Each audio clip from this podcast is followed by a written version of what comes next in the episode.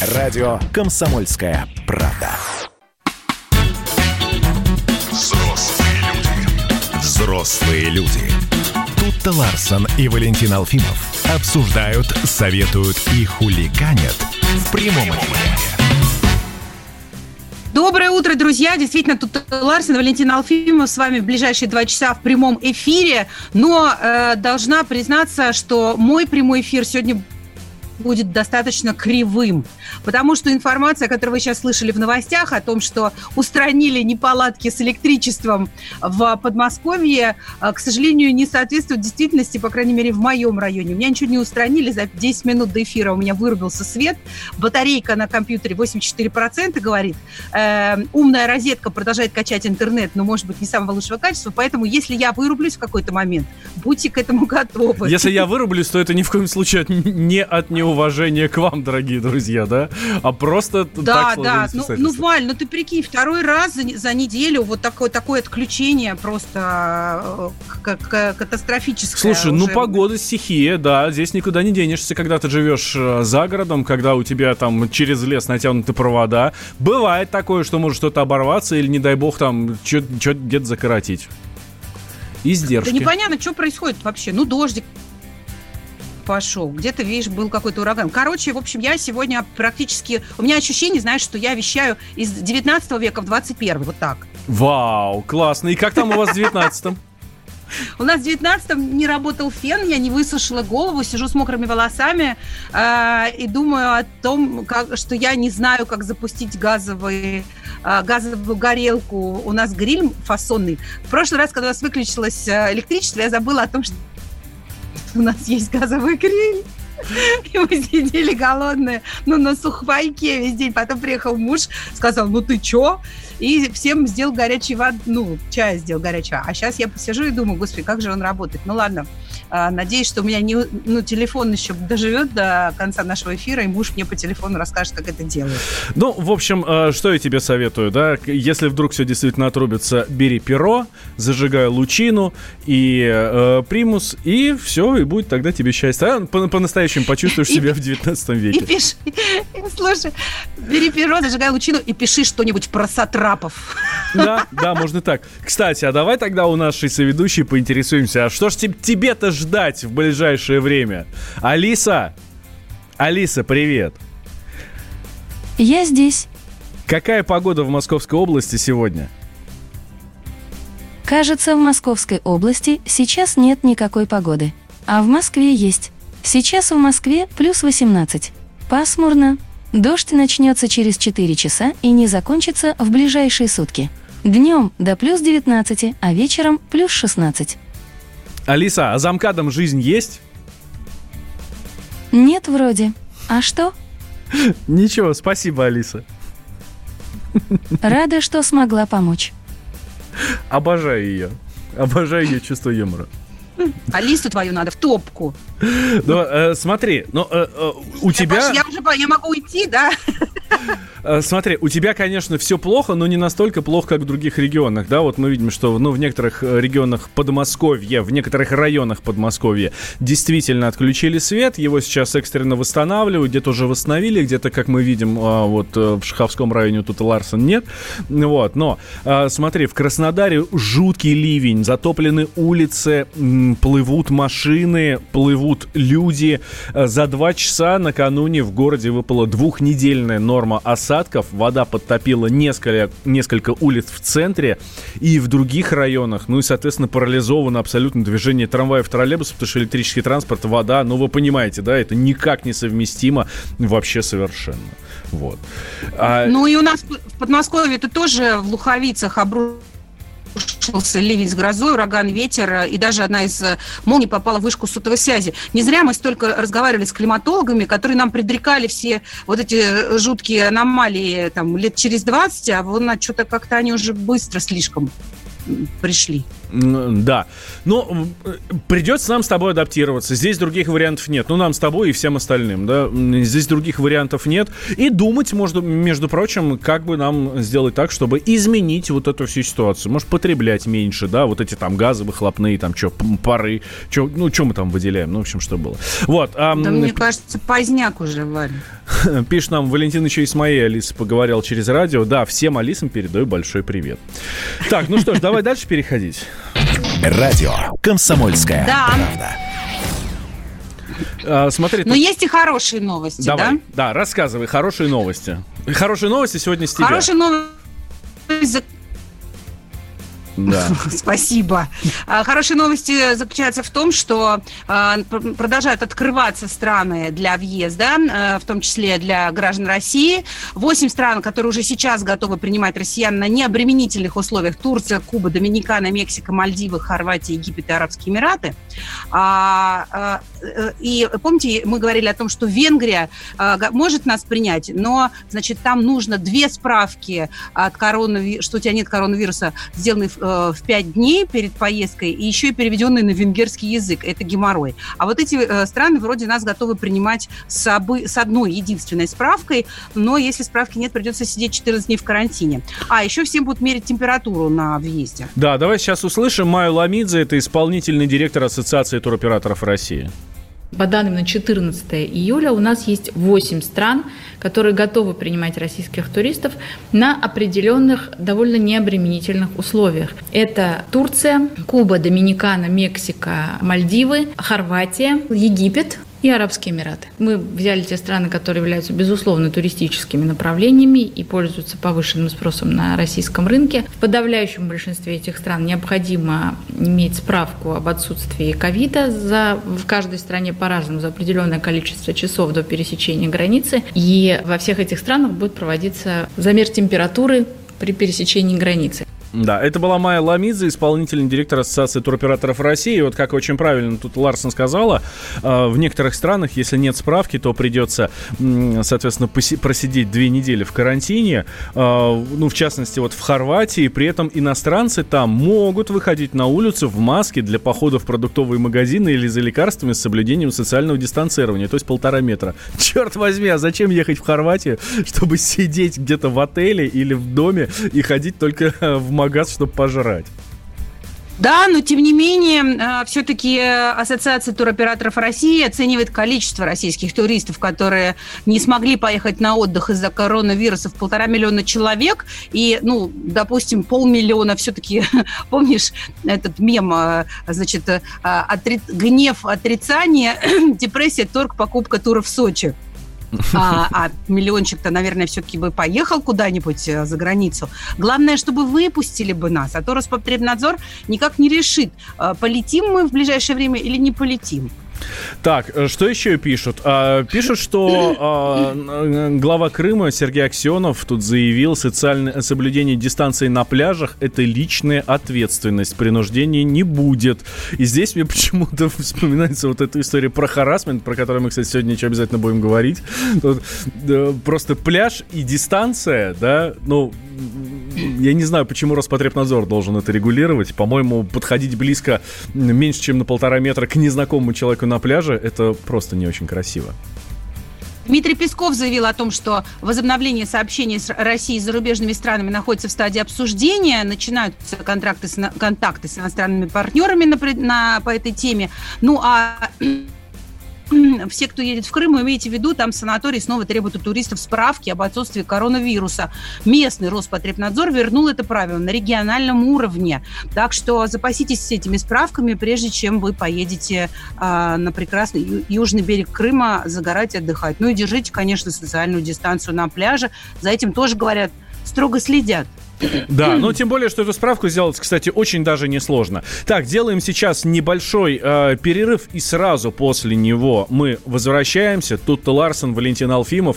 Передайте ведущим, что аббревиатура МКАД не склоняется. Пишет нам с тобой тут Ларсон. Спасибо, запомнили. Но вы же взрослые люди. Пора уже яхту купить.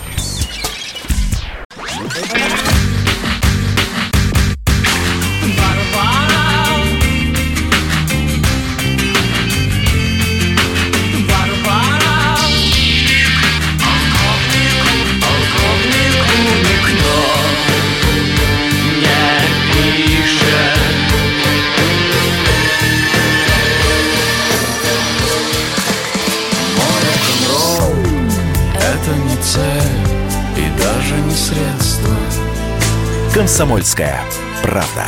Радио поколения Битва. Взрослые люди. Взрослые люди. Тут-то Ларсон и Валентин Алфимов обсуждают, советуют и хуликанят в прямом эфире. Ну, все так и есть, действительно. Валентин Алфимов это я, тут Ларсон, а, который замка дом без света сейчас сидит а, э, рядом со мной. Ну, тут с нами еще. Замкат. Да, не склоняем, Валь, не склоняем. Мы, мы же взрослые люди, мы грамотно говорим. Замкат. Мы взрослые люди, поэтому и склоняем. Так, а, смотрите, мы тут про туризм начали говорить, да, и вот среди стран, которые готовы нас принимать, ну, как в которые можно будет вроде как летать и отдыхать, там Турция, Куба, Доминикана, Мексика, Мальдивы, Хорватия, Египет, Эмираты и так далее, и так далее. То, так, стоп, стоп, стоп. Смотрите, Мексика, да? Мексика эм, страна, где э, сейчас с ковидом настолько все плохо, что, по-моему, даже американцам не снилось. Даже американцы там со своей, э, из своей Флориды там сидят и смотрят на них, там нервно курят в стороне. Думают, не дай бог, это до нас дойдет. Ну, там вообще в Южной Америке не, Нет, на, на самом деле Америка это все-таки по-прежнему впереди планеты всей. Но Мексика вроде как вышла на уверенное четвертое место после Бразилии. То есть Америка, Россия, Бразилия и на четвертом месте Мексика. Слушай, а, вот... ковидная Мексика распахнула свои объятия для туристов. За вчерашний день там умерло 485 человек от ковида. 485. Слава богу, нам такие цифры даже не снились. Да, у нас огромное количество заразившихся, но смертность у нас крайне низкая по сравнению с другими странами. А там 485. И как вообще интересно, можно, можно там вот туда вот спокойно собраться сейчас, поехать отдыхать? Я бы, честно говоря, не решился. А, с нами на связи Галина Кожевникова, ну... заведующая кафедрой инфекционных болезней РУДН, то есть Университета дружбы народов. Галина Михайловна, здравствуйте. Доброе Г... утро. Галина Михайловна, вы с нами? Сейчас ну, перезвоним. Алло, алло. Да, сейчас мы перезвоним Галине Михайловне. Ну вот, да, а, да, а, меня... Ну, ты знаешь, Давай, да. А я тебе скажу, что российскому туристу вообще, российскому туристу все по боку. Туда нельзя, сюда нельзя, но мы ищем любые э, способы куда-то пробиться, куда нам надо и хочется, невзирая на эпидемиологическую обстановку. Практически э, партизанскими тропами мы пробираемся э, в э, светлое будущее наше курортное. Об этом, кстати, очень забавный материал на КП Ру Дейли, там как раз рассказывают о том, что некоторые туристы э, для того, чтобы попасть в желаемые, в желанные какие-то туристические места, готовы там чуть ли не пешком по лесу идти чтобы выбраться за границы Родины. Да, э, ну, собственно, Тут обнаружилась куда? лазейка. Куда? Да, давай, да, давай, Белоруссию куда? Вот, а у Беларуси, у белорусов же ковида нет. Лукашенко сказал, вы его видите, я не вижу, значит, все нормально. Вот, ну и, соответственно, у них все и там, и авиасообщение осталось, и все остальное. Вот Дина Карпицкая, наш корреспондент, наш специальный корреспондент, она как раз вот про такие вот э, лазейки, про такие вот тропы и рассказывает. Давайте услышим. Вообще выезд за границу у нас запрещен указом а, правительства, поэтому россияне не могут пересекать границы с Россией. Но у нас же нет границы с Белоруссией, и мы ездим ну, друг другу сколько хотим.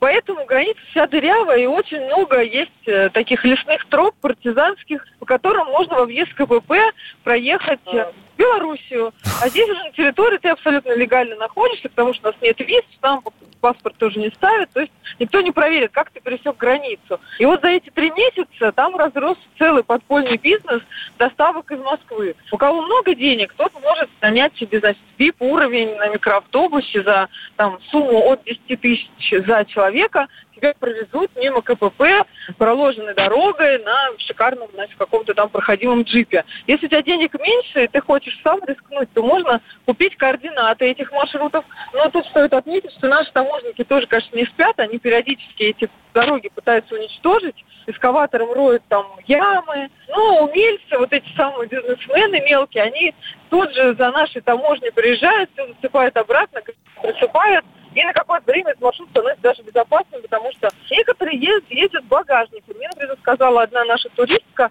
они оплатили отель в Турции дорогой еще в январе, деньги никто, естественно, не возвращает. И их турагент он предложил им вариант поехать через Минск. Причем пообещала, что все будет нормально, все спокойно. Но когда они стали подъезжать к границе, выяснилось, что на этой самой объездной партизанской тропе стоит облава. И это, значит, благочестивая Данди с ее мамой и детьми предложили вариант проехать в кузове за шинами. Им ничего не оставалось, они залезли своими чемоданами, их обложили вот этими шинами, и они вот таким образом пересекали границу с Россией. Конечно, натерпелись страху. Я думаю, отдых им запомнится надолго. Дин Карпицкая, корреспондент Подробнее об этом да, подробнее об этом читайте как раз в материале Дины Карпицкой на сайте kp.ru. Вот тебе и Мексика, Валь. Они туристов перевозят как мексиканцы, прости господи, запрещенные вещества, которые производят в этой стране через границу, да, понимаешь? Да, давай мы У нас как раз... теперь э, с ними есть что-то общее. Давай мы как раз к Мексике вернемся. Галина Кожевникова с нами все-таки на связи, заведующая кафедрой инфекционных болезней РУДН. Галина Михайловна, здравствуйте. Теперь, О, надеюсь, вы нас слышите, да? Доброе утро, да. Доброе утро. Доброе. Галина Михайловна, ну вот едут люди отдыхать за границу, ну вот даже вот в Мексику, например, поедут. Там сейчас ужасная ситуация по ковиду. Э, привезут они нам э, этот коронавирус или уже не привезут и как-то можно будет отдохнуть там? Ну, вообще вот это вот э, то, что вы рассказываете, и ситуация с выездом за границу, она где-то на грани такого экстремального почти что вида спорта. Вот, э, поэтому, э, в общем-то, людям, конечно, нужно подумать о том, проводить ли отдых где-то вот в других странах. То, что это достаточно сложно организационно, и вот то, о чем вы говорите, в заболеваемость, она остается. Ковид видом вообще в мире. Где-то меньше, где-то больше. И сейчас очень много это лидируют страны Латинской Америки, э, Бразилия, в частности, Мексика. И, конечно, риск э, заражения, он э, достаточно высок. Ну, то есть чем больше в окружении людей с разными формами этой болезни, тем больше риска заразиться. А соблюдение мер предосторожности, в общем, это на совести и понимания каждого человека. То есть насколько они будут э, мало контактировать, в каких местах будут отдыхать. Потому что есть, конечно, отели, которые э, высокого класса, и там они максимально будут соблюдать все меры, которые рекомендуются. Но, в общем, э, очень часто наши туристы, когда выезжают, э, они точно не знают, какие там будут условия. Потому что одно дело то, что э, предлагается и рассказывается в туристическом агентстве, а иногда это не соответствует действительности.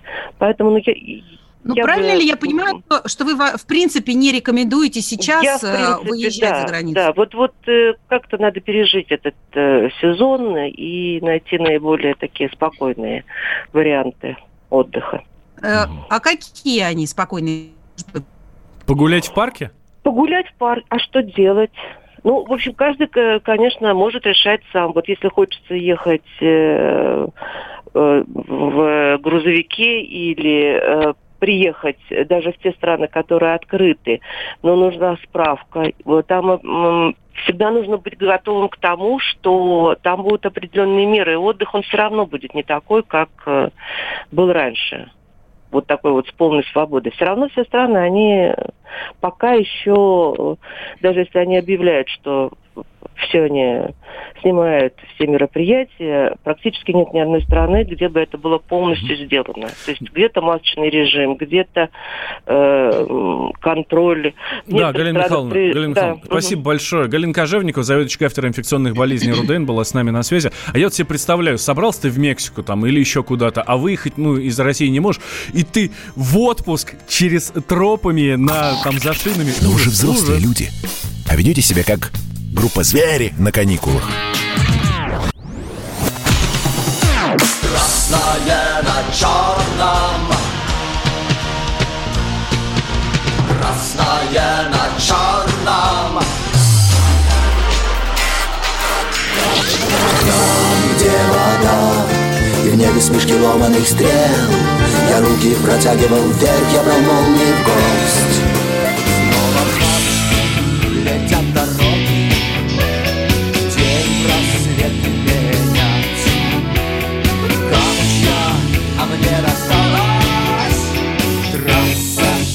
95. Опять игра, опять кино. Снова выход на бис.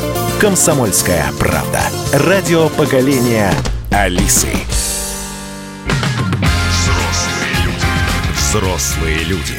Тут-то Ларсон и Валентин Алфимов обсуждают, советуют и хуликанят в прямом эфире. Стараемся это делать, несмотря и стараемся это делать, несмотря на все перипетии. Э, Я сижу без электричества на, на по- последнем издыхании батарейки, но э, все равно очень радуюсь нашим новостям. Вот бы все проблемы так решались, как борьба с метеозависимостью. Скажи, Валь, спорт, крепкий сон и сладкий чай. Ну а и- можно без спорта и сна? Просто чай выпил и все. Да, э, ну, в общем, молодые девушки и женщины старшего возраста, да, действительно, спорт, крепкий сон и чай, и все будет хорошо. Там есть еще догадки, что еще нужно делать, вот, но это можно в спорт вписать тоже, в общем, нагрузка, вот, если вы понимаете, о чем я, как говорят в таких случаях. Хорошо, давай тогда отправляемся в Хабаровск, там, эм, там, ну, тоже, по сути, спорт, вот, э, крепкого сна там... И город не спит уже четвертый день. Вот, вот, вот. Крепкого сна там нет. Э, Действительно, наш э, обозреватель, политический обозреватель Владимир Варсобин эм, следит за протестами, за маршами, за манифестациями, не знаю, как сказать, демонстрациями, вот, митингами, эм, м, вот эти вот за Фургала, вот. Э, И, насколько я понимаю, э- э- эти митинги, они, э, они затухают. Володь, я, я правильно все понимаю? Да, затухают, поэтому спит город вполне себе нормально. Хотя вот в последнее время обострилось вот это, скажем так, э, спор на тему, мешают ли митинги городу или нет. Потому что сейчас в сетях а, возникли даже такие видео снимают, где автолюбители сильно ругают, причем очень жестко ругают а, демонстрантов и даже клянутся там переехать их колесами. Это, конечно, видимо, то ли провокация, то ли какой-то очень нервный водитель. Но это видео сейчас набирает обороты, здесь этот ролик популярен. А Вот, э, в плохом смысле популярен. Э, ну, а так, вчера нашлись в 10 часов вечера, что вообще рекорд. То есть э, не стали ста- стоять даже до 12, до ночи, э, как обычно. Поэтому, да, можно сказать, что затухают и стало меньше вот этих гудков автомобильных, что, в общем-то, говорит о том, что то ли а, город уж так привык к демонстрациям, что на них уже не обращает внимания, либо люди просто от этого всего устали. А, слушай, Володь, а... э, Эх, се- ладно, э, ушел, э, ушел вопрос. А, Влад- то, то, что при... Да, Тута, Подожди, давай. Я хотела спросить, вот то, то, св- можно ли связать то, что затухают эти про- протесты, с тем, что все-таки приезжал полпред, и Владимир Путин а, тоже высказался, что если будут делать какие-то кадровые решения по Хабаровскому краю, то примут во внимание в сериале, то есть, может быть, люди потихонечку успокаиваются именно потому, что, ну, поняли, что чему, чему быть, того не миновать? Это естественный процесс. Вообще говоря, четыре дня ходить на митинги, это могут только журналисты. Все-таки обычный человек, ну, не, не будет он э, вот так вот э, ходить и мучиться. А здесь это понимаю, что ярость прошла, э, выплеснули люди свою э- энергию и встали перед тупиковым вопросом. Ведь, собственно говоря, э, ради чего они митингуют, что они хотят добиться. И вот вчера э, протестующие все-таки определились, они теперь настаивают на то, чтобы не только Фургала вернули, ну, пусть даже арестованного, чтобы здесь судили его в Хабаровске, но и чтобы это был суд присяжных. То есть идет уже такой торг с властью, но надо еще понимать, что э, тут очень злая ЛДПР. Ну, и Жириновский злой, там сидит в Москве и буянит. И поэтому э, здесь идет давление на власти, чтобы все-таки следующий губернатор был из, из ЛДПР. И ни в коем случае, вот это действительно объединяет почти весь город, чтобы это не было от Единой России. Володь, ну слушай, ну есть же какие-то законодательные процессы, есть за- законы, которые м, предписывают, которые, э, ну, скажем так, если э, губернатор там снимается с должности, то на его место, ну, встает, я не знаю, там глава правительства края или там глава местного заксобрания. Э, я не понимаю. Да, какой-то протокол, да, Да, да, существует? да, да. Э, Я не понимаю, почему люди бунтуют как раз по этому поводу. Есть закон. Потому что нет такого закона. Ну, я объясню. Подожди, у нас а... не предусмотрена ситуация, когда глава правительства, э, когда э, губернатор региона перестает исполнять свои полномочия? всегда умиляюсь, когда общаюсь с законниками в России. А, да, в общем-то, все верно, все это логически, но в России эти законы не работают. Все же понимают, что, естественно, будет э, человек, который реально будет управлять краем, э, ясно, что он будет назначен э, президентом Москвы, исполняющий обязанности. То, что здесь какая-то техническая фигура, э, действительно, она может сейчас, собственно говоря, руководить краем, но тут два психологических момента. Все равно никто не будет брать сейчас ответственность на себя. Дураков нет. Когда ты временная фигура, ну и что ты от, него, от нее хочешь? Когда все ждут сигналы из Москвы, кто у нас новый хозяин. И, в общем-то, вот этот вопрос, кто у нас новый хозяин, и нервирует весь Хабаровск. Потому что сейчас будет понятно, проиграли ли протестующие, все-таки выиграли. Потому что если Москва прислушается к ним, она найдет какую-то компромиссную фигуру, даже дабы не злить Хабаровск. Если же проиграли, тогда Москва просто назначит э, того, кто ей неудобен, и, в общем, поставит Хабаровск снова перед фактом. Да, Володь. Получается, это такая, да, странная история, потому что, э, с одной стороны, понятно, что э, ну, нужен, обязательно нужен человек, который будет управлять краем, с другой стороны, если этот человек приехал откуда-то вообще э, из столицы, левый абсолютно, с регионом не очень знаком, там никто его не знает, он никого не знает, то ну, как он, ну, с точки зрения обывателя, да, как он может быть э, эффективным управленцем? Ну, а, кстати, тема-то варягов в России очень распространена. Также прокатили «Варяга» э, во Владивостоке вот два года назад. Э, и поэтому, да, есть такая проблема. Но данным э, Москва пытается найти кого-нибудь здесь, в регионе. Она понимает эту проблему, но здесь другая беда. Тут вот кого? Если, учи, если учесть, что здесь вокруг одни люди фургалы, имеется в виду, что его парламент, там всего два человека от «Единой России», его горсовет – Мэр, правда, единорос, ну, в общем-то, и все. Вот они там в одиночестве, эти единороссы, э, находятся. И народ, который, э, кстати говоря, два год назад вот так проголосовал. То есть он выбрал э, парламент без «Единой России», без единороссов что подчеркивает его, в общем-то, отношение. Поэтому у власти очень тяжелая сейчас шахматная задача найти именно ту фигуру, которая удовлетворит всех. А, Володь, спасибо большое. Владимир Варсобин, политический обозреватель «Комсомольской правды», был с нами на связи. А, тем временем, да, как тут уже правильно сказала, Владимир Путин примет во внимание все реалии, если и, и когда будет принимать кадровые решения по Хабаровску. Об этом заявил пресс-секретарь президента, официальный представитель Кремля Дмитрий Песков. Давайте услышим. Юрий Труднев э, является предом президента и он курирует этот регион. Он, естественно, обладает всеми данными о параметрах развития региона. А по некоторым параметрам там очень положительная динамика, но есть успехи. По определенным параметрам, о которых в частности говорил Труднев, выделялись деньги на строительство некоторых э, объектов. Эти объекты не были достроены или не были построены и так далее. Сейчас, конечно, сейчас очень важно, о чем, собственно, тоже говорил Труднев в регионе, очень важно сохранить управляемость, и э, главное продолжать выполнять те функции, которые должны выполнять региональные власти. Ух, подробнее о Хабаровске, давай я проанонсирую, да, тут э, подробнее о Хабаровске сегодня в нашей программе «Гражданская оборона», Да-да-да. автором и ведущим которого является наш политический обозреватель Владимир Варсобин. Она у нас сегодня такая выездная, она сегодня пройдет из Хабаровска. 16 а, часов по московскому времени а, в эфире «Гражданской обороны» спорят представитель «Единой России» а, Роман Синюков и вице-спикер Краевого парламента, парламент Хабаровского Хабаровского края, лидер фракции ЛДПР в, Закса, в Законодательной Думе Хабаровского края Сергей Зюбор будут выяснять, чего же простые хабаровчане хотят, ну и, по сути, даже требуют от власти. Вот. Да, и нужно сказать еще, что вот этот синхрон, который мы, ну вот это э, выступление э, Пескова, которое мы прослушали, а, э, в нем говорилось и комментировалось еще и а, мнение постпреда президента в Хабаровском крае Юрия Трудь Трутнева о том, что э, Фургал плохо организовал работу э, в крае, и э, как хозяйственник, и как губернатор, э, э, на самом деле, с его точки зрения, с точки зрения Трутнева, себя не проявил лучшим образом.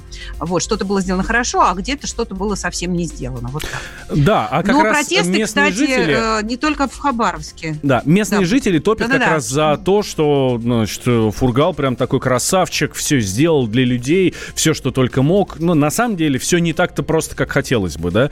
Ну, Вот, м, что-то действительно было сделано достаточно много, но далеко не все, что планировалось, все, что обещалось и все, что должно было быть сделано. Да, и тут абсолютно правильно сказала. Но Протесты... справедливости ради... э, э, Справедливости ради, я просто хотела добавить, что человек был два года у власти, ну, как бы за два года не так многое можно успеть, да. А Прости. сколько, сколько нужно времени, чтобы успеть? Чтобы Сколько, 10, построить, 15, 20 например, лет? дворец спорта, Да. Чтобы нужно дворец спорта построить, спроси у тех, кто строит стадион Петровский. Ну, Сколько нужно? Ну. Некоторым на и полвека не хватит, мне кажется.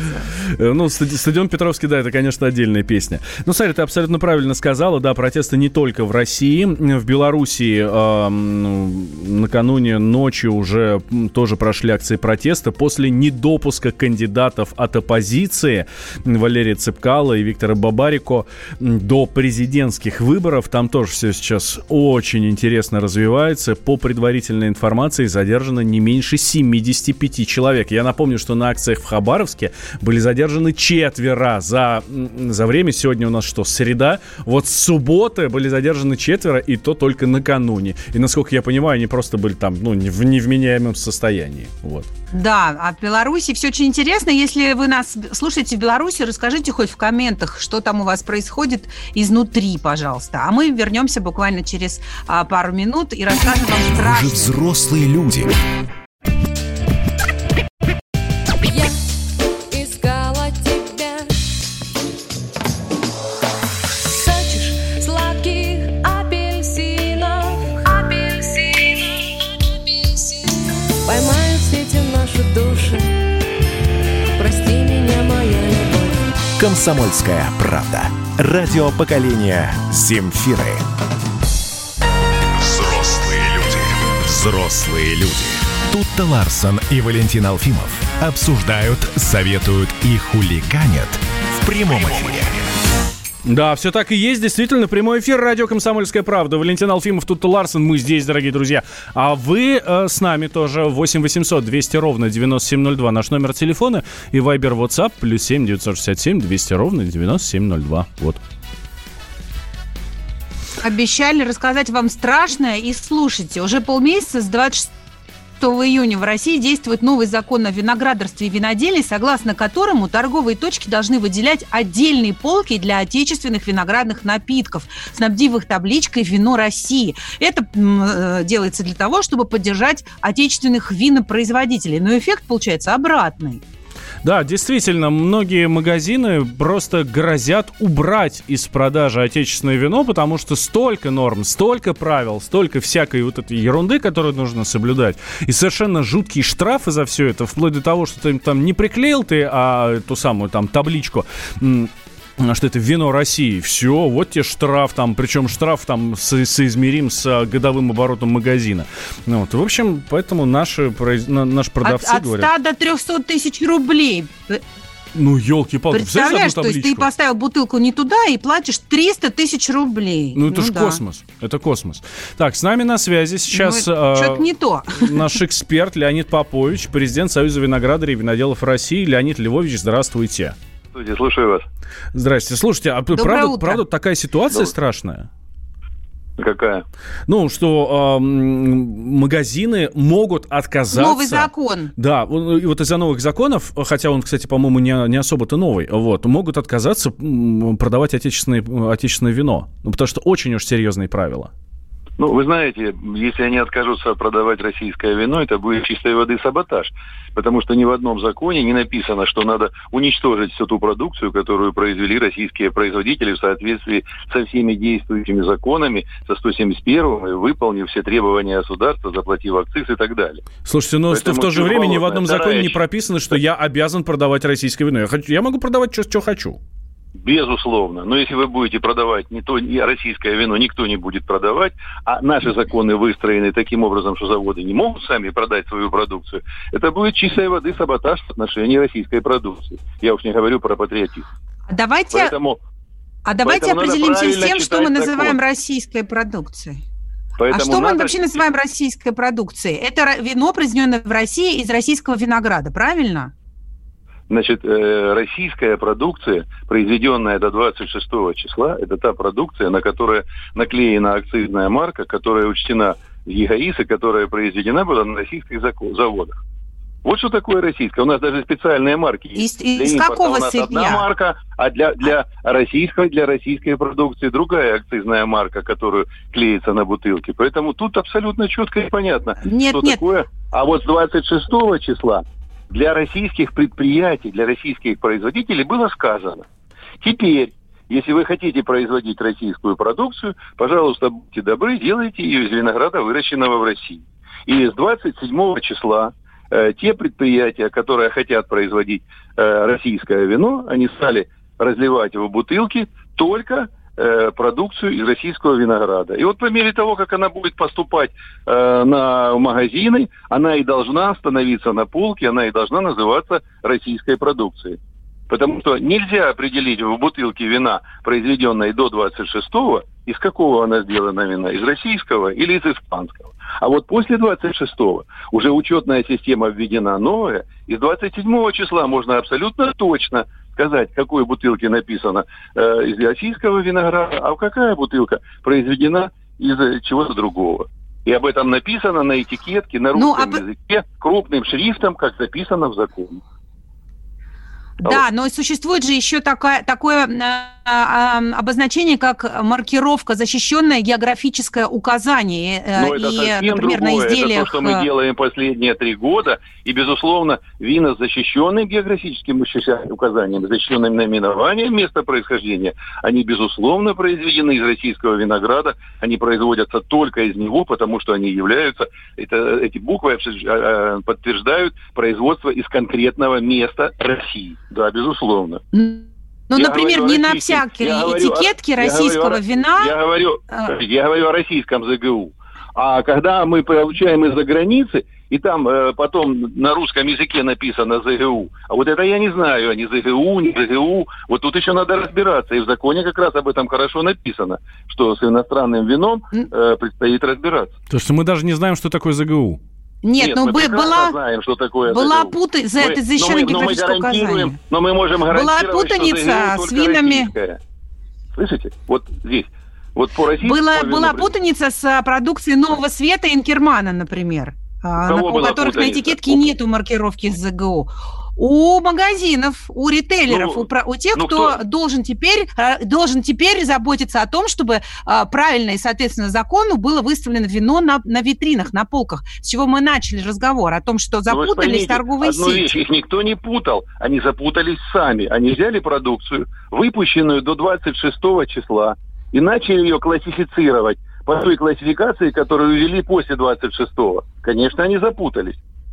Они просто не дочитали закон, не дочитали, что написано в законе. Вот и все. И многие есть и штрафуют сейчас их по контролеры- делу. И контролеры начинают сейчас читать закон, с моей точки зрения, не совсем так, как надо. И они ошибаются. И не исключаю, что впереди судебные процессы, э, которые производители и розница будет выигрывать у тех контролеров, которые читают закон, не понимая, что там написано. Ладно, Леонид Львович, главный вот в этом- вопрос, ждать ли нам э, перебоев с э, вином, ну, в частности, с российским вином? Нет, конечно, до тех пор, э, пока система наша работает, и пока не выпьют все то вино, которое произведено из винограда, выращенного в России. Вот если покупатели сейчас быстренько скупят все и начнут очень много покупать вина, и увеличат потребление вина по сравнению с тем, что было до этого, ну тогда, может быть, мы не успеем посадить столько винограда, сколько надо, чтобы обеспечить потребление. А так э, мы обеспечим нашего покупателя российским вином. Да, спасибо большое. Леонид Попович с нами был на связи, президент Союза виноградарей и виноделов России. Вот. Ну, окей, будем надеяться, что э, действительно люди законом, и наше отечественное вино очень ну, вкусное, на самом деле, действительно достойное, займет свое место на полках э, магазинов. Хотя, а, как показывают опросы, граждане наши вино не особо пьют. В ЦОМ опубликовал данные, 54% э, респондентов сказали, что совсем не употребляют вино, а 46% употребляют изредка. Да, а 55% а, совсем не покупали вино за последний год, 26% чаще покупали российское вино, 12% чаще импортное и 6% и то, и другое, соответственно, одинаково. И я тогда не понимаю, если у нас 54% говорят, что вообще вино не пьют, а 46% изредка, то а кому оно надо? То кто же все эти люди, которые пьют? и, и по статистике, кстати, в России вина производится а, меньше, а, чем а, импортируется. Поэтому не очень понятно, как этот опрос со статистикой соотносится, потому что тут всего 6% покупают иностранное вино, а ввозим мы его в гораздо больших э, количествах. Куда Спрос, оно значит, уходит, есть. непонятно. Ну ладно. Но вы же взрослые люди. А Романе Конти от Шато Шеваль Блан отличить не можете. Видишь, там на горе возвышается крест. Я раньше и не думал, что у нас на двоих с тобой одно лишь дыхание. Ален Делон говорит по-французски «Комсомольская правда». Радио поколения Наутилуса Помпилиуса.